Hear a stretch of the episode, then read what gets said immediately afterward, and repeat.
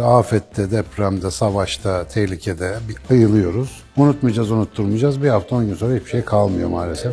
Bugün kim evinde bir sonraki deprem için çocuğunu buna hazırladı? Eğitim kurumlarımız açısından ve öğretmenlerimiz açısından. Ya bir dakika biz sadece dayanıklı bina yaparak bu işleri çözemeyiz. Dayanıklı insanlar yar- yaratmak, yetiştirmek zorundayız. Boş beton duvarlara dönüştüğü için okullar okulu kapatıp kapatmamak hiç önemli olmuyor. O problemler uzmanlaşmış çok sayıda sivil toplum örgütü, çok sayıda kamu kuruluşu var zaten. Okul ve eğitimci olarak rolümüz o değil ki. Rolümüz bu depremden etkilenen çocukları daha iyi bir şekilde eğitim sistemimizi inşa ederek nasıl rehabilite edeceğiz? Ya şöyle düşün, imar barışından yararlanmak için herkes, hepimiz sıraya giriyoruz. Şimdi kalkıp diyoruz ki bunlara kim izin verdi? Bize izin verenler izin verdi. Mesela okulun şimdi sırası mı? Nutuk çekmenin şimdi sırası mı? Şimdi tam sırası. Çünkü 3 ay sonra, 5 ay sonra, 1 yıl sonra, 5 yıl sonra böyle bir şeyi çıkıp söyledim mi kimse duymayacak. Gündem değil. Çünkü algıda geçicilik bu. Biz bizden daha suçlu olduğunu düşündüğümüz birini suçlayarak kendimizi aklamaya çalışıyoruz. Çoğu insan siyasi tarafına doğru sığındı. Çünkü oraya güveniyor. Abi kimse okula sığınmadı. Demek ki hiç kimse güvenmiyor. Hacım hoş geldin. Hoş bulduk. Hoş demek, hoş geldin demek adetten ama pek hoş gelemediğimiz günlerdeyiz. Dokuzuncu günde miyiz artık günleri sayamıyorum. Bayağı bir zaman geçti e, büyük deprem felaketinin üzerinden. Ama e, bugün seninle zaten mutat bu çekimi yapacağımız bir gündü. Tam da bizim konuştuğumuz konuların merkezinde bence e, yer alan bir takım ihmallerin neticesinde belki on binlerce, belki yüz binlerce cana mal oldu böyle bir doğa olayı. Bugün biraz aslında şu felaketle, afetle eğitim arasındaki ilişkiyi, yani öncesinde, afet sırasında, sonrasında ne yapılmalıydı, ne yapılabilir ve ne yapılsın ileride biraz acık ondan bahsedelim isterim. Benim şimdi gördüğüm bir şey var. Zaten afetin ilk günlerinden beri herkes de bir şey yapmaya çabalıyor. Ben de işte etrafımdaki tanıdığım insanları bir araya getirip işte bir takım canlı yayınlar yaptık vesaire bağış toplamak amaçlı ama bunların hepsinin daha ötesinde yani benim gördüğüm şey şu naçizane hani bizim konuda ortası olsun diye söylüyorum. Akılsızlık, bilgisizlik ve bilimsel düşünme yöntemleri olmadığı için senelerdir yaptığımız ihmaller on binlerce insanın evinin başına yıkılmasına sebep oldu. Yani tabiat tabiatlığını yapıyor. Orada onu biz, bize düşman bir tarafı yok ama biz onunla yaşamanın yollarını bilmediğimiz için tabiatın bugün dilini çok güzel anlayan bilimle ilgilenmediğimiz için, onu hayatımıza teknoloji olarak dönüştüremediğimiz ya da onun uyarılarına kulak asmadığımız için böyle bir şey oluyor.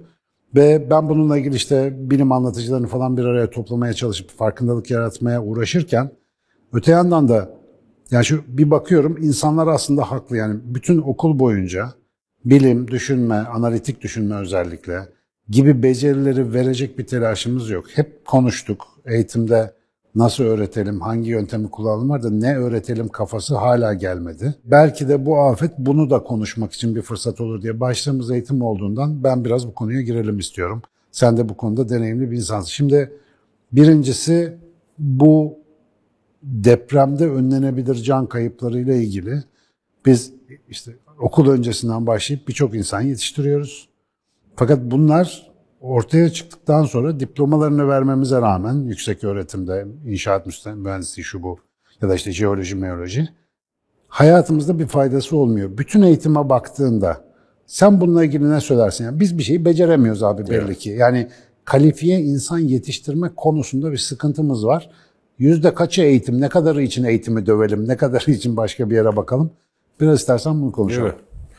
Tabii e, öncelikle hepimizin başı sağ olsun. Ne yapacağımızı bilemediğimiz günlerdeyiz. Hepimiz de elimizden geldiğince bir destek sunmaya çalışıyoruz. 99 deprem hani Türkiye'de bu depremle ilgili referans alabileceğimiz bir yer ararsak işte 99 depremini söyleyebiliriz. 99 depreminde ilkokula başlayan bir çocuk aslında şu anda 30'lu yaşlarında. Tabii. Yani biz hep şöyledir ya bunu milat kabul edelim diye bir havalı bir lafımız var. Hiçbir zaman devamı gelmeyen. Biz 99 depremini milat kabul etmiş olsaydık bugün 30 yaşında yani ilkokul birinci sınıfa başlayan yanlış hesaplamıyorsam 30 ya da 31 yaşında. Şu anda 99 depremi sırasında. Biz eğer doğru eğitimle ülkeyi dizayn etmiş olsaydık 30 yaşındaki insanlar şu anda iş hayatında, yaşamın her alanında iş yapıyorlar. Daha düşük etkili e, afetlerle karşılaşıyor olmamız nevi gerekirdi. Türk Japonlarını üretmiş olmamız gerekiyordu. Üretmiş yani olmamız kadar. gerekiyordu. Şimdi e, Kobe depremi Japonya'da olduğunda hep şimdi neyi konuşuyoruz? Japonya'nın depreme ne kadar hazırlıklı bir ülke olduğunu konuşuyoruz. Çünkü Kobe depremi olduğunda Japonya'da inanılmaz bir yaşam kaybı oldu. Okulların sadece %20'si ayakta kalabildi Kobe depreminde. Aynı bölgede şu anda okulların %95'i 9 şiddetinde depreme dayanıklı. Ya, Milat böyle olur. öyle olmalı. Böyle olması gerekiyor. Biz şimdi okullarımıza nasıl ulaşacağımızı, eğitimi nasıl başlatacağımızı konuşmuyoruz bile. Onu konuşursak da ayrıca suçlanıyoruz. Belki devamında biraz konuşuruz. Nepal depremi, Pakistan depremi, Haiti depremi gibi bu depremle kıyaslanabilecek depremlerin tamamında ilk ayağa kaldırılan önce eğitim oldu. Yani Atom öncelikle bombası atıldıktan sonra. atom bombası atıldıktan sonra ilk ayağa kaldırılan eğitim oldu. Çünkü hafızalı toplumlar bir şey yapar. Bunu toplumsal hafızamıza yerleştirebilirsek önlem alma konusunda daha dikkatli davranmaya başlarız. Bunu eğitim programlarımızın içerisine dikkatli bir şekilde koyarsak gelecekteki afetlerle ilgili can kaybımızı azaltacak önlemler almaya başlarız. Ama biz temel suçlular bulup hemen kendi fay hatlarımızın arasında yeni kırıklar yaratıp yeni düşmanlıklar üretip yeterince küfredip yeterince bağırıp e, şunu iddia ediyorum bir ay sonra hiçbirimiz hatırlamayacağız. 12 sene önce abi tweet atmışım. Algıda geçicilik diye bir Evet. e, şey var, bir durum var bizde. Böyle afette, depremde, savaşta, tehlikede bir ayılıyoruz. Unutmayacağız, unutturmayacağız. Bir hafta on gün sonra hiçbir şey kalmıyor tabii. maalesef. Yani Hafıza e, hafıza bu. Şimdi yüzleşme insanlık tarihindeki en önemli şey. Yüzleşmenin en önemli özelliği şudur. Bir şeyi yüzleşirseniz aşabilirsiniz. Biz nerede yanlış yaptık? Nerede yanlış yapmaya devam ediyoruz? Şimdi herkes kendisi dışındaki herkesin yanlış yaptığını düşün. Şimdi oturalım. Ben şimdi burada oturan biri olarak benim evimde bir deprem çantası yok. Benim çocuğumla, eşimle bir deprem anında nerede buluşacağımla ilgili bir stratejik haritam yok. Ya da mesela şu anki evine taşınırken afetle ilgili derinlikli bir sorgulama yapmış mısındır? Yani? Hayır. Yapmıyoruz abi. Yapmıyoruz. Sormuyoruz yani sağlam mı sağlam, Sağlam mı duruyor, sallanmıyor. sağlam. Yani birbirimize akıl verme konusunda iyiyiz ama kendi kişisel sorumluluklarımızı alma, bunu takip etme konusunda iyi değiliz. Peki dönelim eğitime. Hadi biz yetişkinleriz. Bizim aldığımız eğitim bize bunu vermedi. Hani biz de suçu birilerine atalım. Eski eğitim vermedi. Şimdi karar alma noktasındayız. Çocuklarımızla ilgili eğitimciyiz, e, ebeveyniz, karar alma noktasındayız. Bugün kim evinde bir sonraki deprem için çocuğunu buna hazırladı? Ki eğitim kurumlarımız açısından ve öğretmenlerimiz açısından ya bir dakika biz sadece dayanıklı bina yaparak bu işleri çözemeyiz. Dayanıklı insanlar yar- yaratmak, yetiştirmek zorundayız. Seninle yaptığımız kamplar vardı hatırlıyorsun. Kendine yetene, yetebilen çocuklar yetiştirmek. Kendine iyi bakabilen çocuklar yetiştirebilmek. Şimdi buradaki derdimiz şuydu hatırlarsan yani başına bir iş geldiğinde dayanıklı bir şekilde bunu karşılayabiliyor mu? Bunu karşılama gücü var mı? Şimdi Türkiye bir afet ülkesi. Yani bu son afet olmayacak bunu bilelim. Hep sanki son afet buymuş gibi davranıyoruz. Frekansı da gittikçe artacak. Artacak. Öyle bir dönemdeyiz. Yani. Yani bütün uzmanların söylediği şey artacak. E bununla zaten her gün karşılaşılan bir şey değil ki. 10 yılda, 20 yılda bir bir büyük depremle karşılaşıyoruz. Ve silinmiş hafızamızda olaylara müdahale etme biçimimize bakar mısın? Hiç değişmiyor. Abi şimdi insan çevresinden öğreniyor ya. Yani şu anda birçok ailede, birçok ortamda bulunan çocukların, gençlerin böyle bir afet gerçekleştiğinde, afetin olduğu yerde de, afetten dolayı etkilenen ya da haberdar olan kesimlerde de afet olduğunda ne yapılacağına dair etrafından gördüğü hemen hemen tek örnek bir başka birini suçlayan ve sürekli yakınan insanlar. Yani herhangi bir inisiyatif almaya dair herhangi bir şey görmüyor kimse. Yani çünkü biz de görmedik, onlar da görmedi ve çocuklar da görmüyorlar şu anda doğal olarak. Seninle daha önce bir habitus hikayesini konuşmuştuk. Abi şimdi Japonya deyince tamam 9 şiddetli depremde bina yıkılmıyor, adamlar böyle disiplinler falan filan ama abi bu arkadaşların metroya binişi de normal değil. Yani ne bileyim sokakta yürüyüşü de, trafik düzeni de yani normal değil derken biraz fazla böyle bize algoritmik ve robotik geliyor. Adamların hemen hemen her şeyleri düzenli. Kendi ahlaki dünyalarında bilmem ne elbette onların da başka dertleri vardır toplumsal yaşamlarında ama baktığın zaman toplum düzeni o daracık adalar ülkesinde tıkış tepiş insanların bulunduğu bir yerde teknolojiyi tamamen bu kültüre, bu ahlaka adapte edecek şekilde çözümler üretiyor mesela. Evet. Habitusu sanıyorum hafife alıyoruz biz. Ben konuştuktan sonra yani biraz bu konuya kafa yormamız gerektiğini fark ettim. Çünkü evde ne görüyorsa aslında okula geldiğinde de benzer bir şeyi görüyor. Çünkü benzer habitusların çocuklarıyız hepimiz. Bu arada habitus yetişme ortamı demek zaten yani tekrar vurgulayalım onu. Biz mesela burada gördüğümüz insan davranışlarındaki her türlü düzensizlik, kuralsızlığı özgürlük zannetme kafası. Hemen bir şey geldi mi işte onu bir suistimal etme, bir köşeden dönme, bir bilmem ne. Her sabah evden birini dolandırmak üzere çıkma biliyorsun. Daha önce konuşmuştuk. Bitcoin'e para yatırmak aslında insanları dolandırma dürtüsünün daha sofistike bir versiyonu. Şimdi böyle bir genel ahlak eksikliği içerisinde ya süper inşaat mühendisi yetiştirsen, süper binalar yapsan ne olacak? Yani hakikaten ciddi bir problem. Ama burada bakıyorsun abi işin can damarı eğitim biz afet oluyor. En son okullarla ilgileniyoruz. Tabii, yani tabii. hiç işimiz olmuyor. Ve şöyle ne gerek var ki? Mesela okul açılsın dediğimizde hemen linç ediliyoruz. Yani ne gerek var? Şu anda öncelik bu mu? Öğretmenlerin de Okulumuza sorunu- güvenmiyoruz ki yani. Güvenmiyoruz. Muhtemelen oradan bir şey beklemiyoruz zaten. Olsa da olur, olmasa da olur. Tam da asıl yani. mesele bu. Yani okulu biz yaşamın merkezi mekanlarından biri olmaktan çıkardık. işlevini tamamen yitirmiş. Tamamen yitirdi. Yani boş beton duvarlara dönüştüğü için okullar okulu kapatıp kapatmamak hiç önemli olmuyor. Şimdi afet anları için okullar toplanma mekanı olmaktan çocuk öncelikli müdahaleler için bir koordinasyon merkezi olmaya, afet sonrası rehabilitasyon merkezi olmaktan gelecekteki afetlere hazır nesiller yetiştirmeye kadar afet toplumlarında en kritik roldeki kurumlar. Biz Neler neler. Neler? Biz şu anda şöyle. Ben geçen gün okullar açılmalı, okullara dokunmayın. Çocukların hayatını çünkü normale döndürmek çok önemli bir şey. Çocukluklarına döndüğü anda travmayla baş edebiliyorlar. Bunu söylediğimiz anda akla gelen ilk şu. Matematik de biraz beklesin. Ya zaten matematik biraz beklesin. Kimse yarın sabah gidinde çarpım tablosu Ne ezberletin kadar acı değil demiyor mi? ki. Orada ezberletilenden başka bir şey yapmayı akıl edemeyen E, evet. Tam da bu. eğitmenler var ya. Çok çok ilginç bir şey. Çok yani. ilginç çünkü öğretmenler de ebeveynler de okulun sadece akademik bilgi veren yer olduğunu artık ikna olmuş durumda.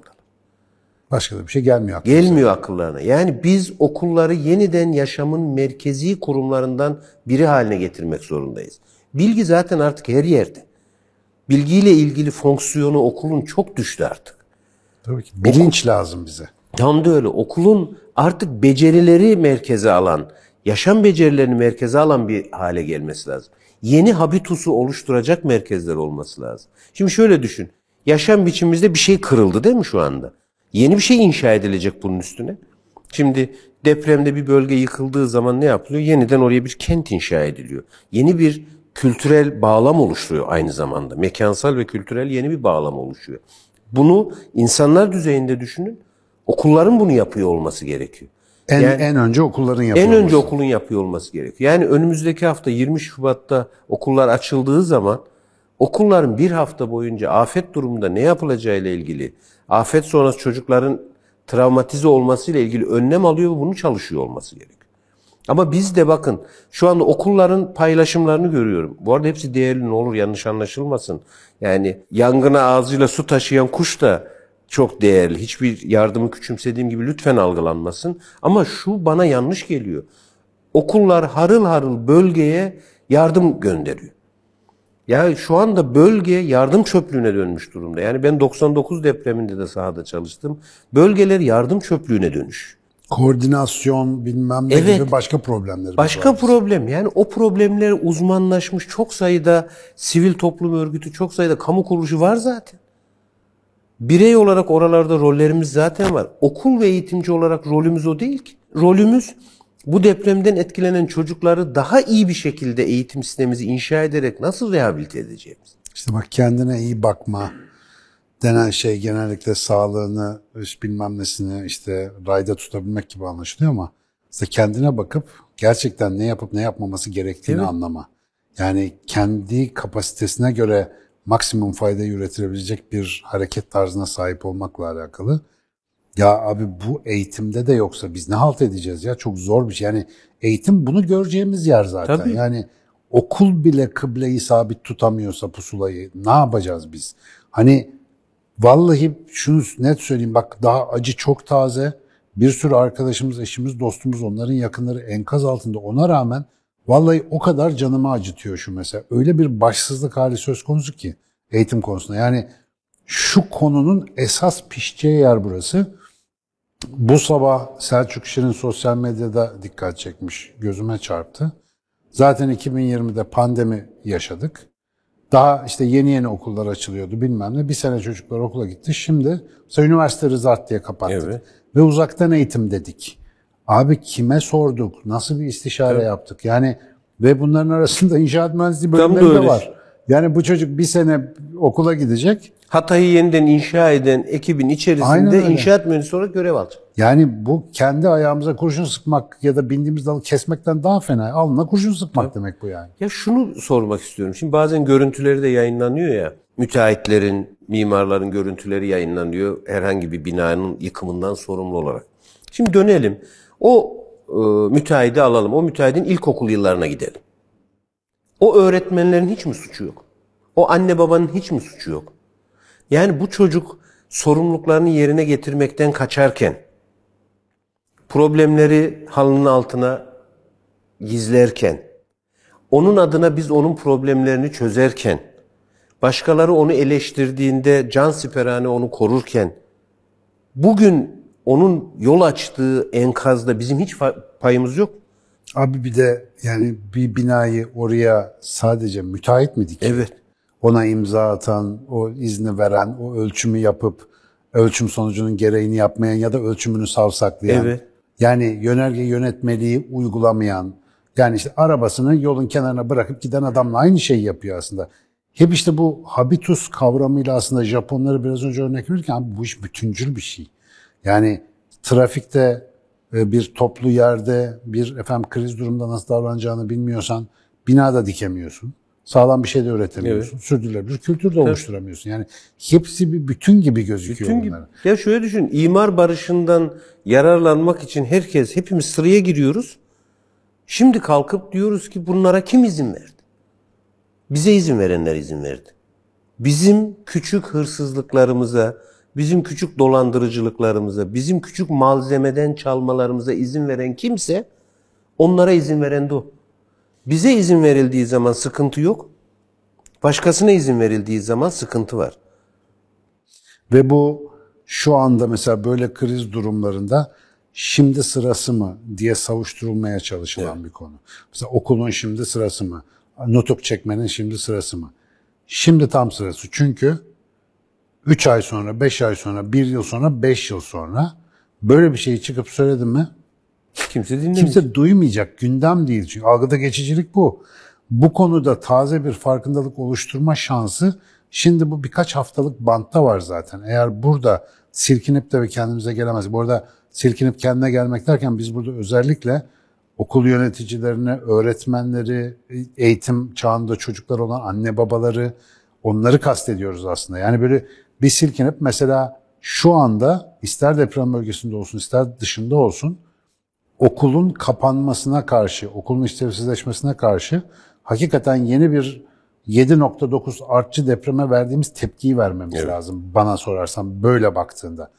Ama bu da bir habitusun parçası. Bunu yapamıyoruz işte. Tabii tabii yok. Çünkü biz bizden daha suçlu olduğunu düşündüğümüz birini suçlayarak kendimizi aklamaya çalışıyoruz. Şikayet kültürü. Şikayet kültürü. Benim bundaki katkım ne ya? Bir bunca olayın içerisinde bu yayını izleyen sevgili arkadaşlarımızdan da ricam. Bu kendimize de. Ben hep konuşuyoruz ya biz kendi aramızda Abi şu anda ben depresyona girdim. Yani ben bu soruyu sen demin bir 5 dakika önce açtım bunu.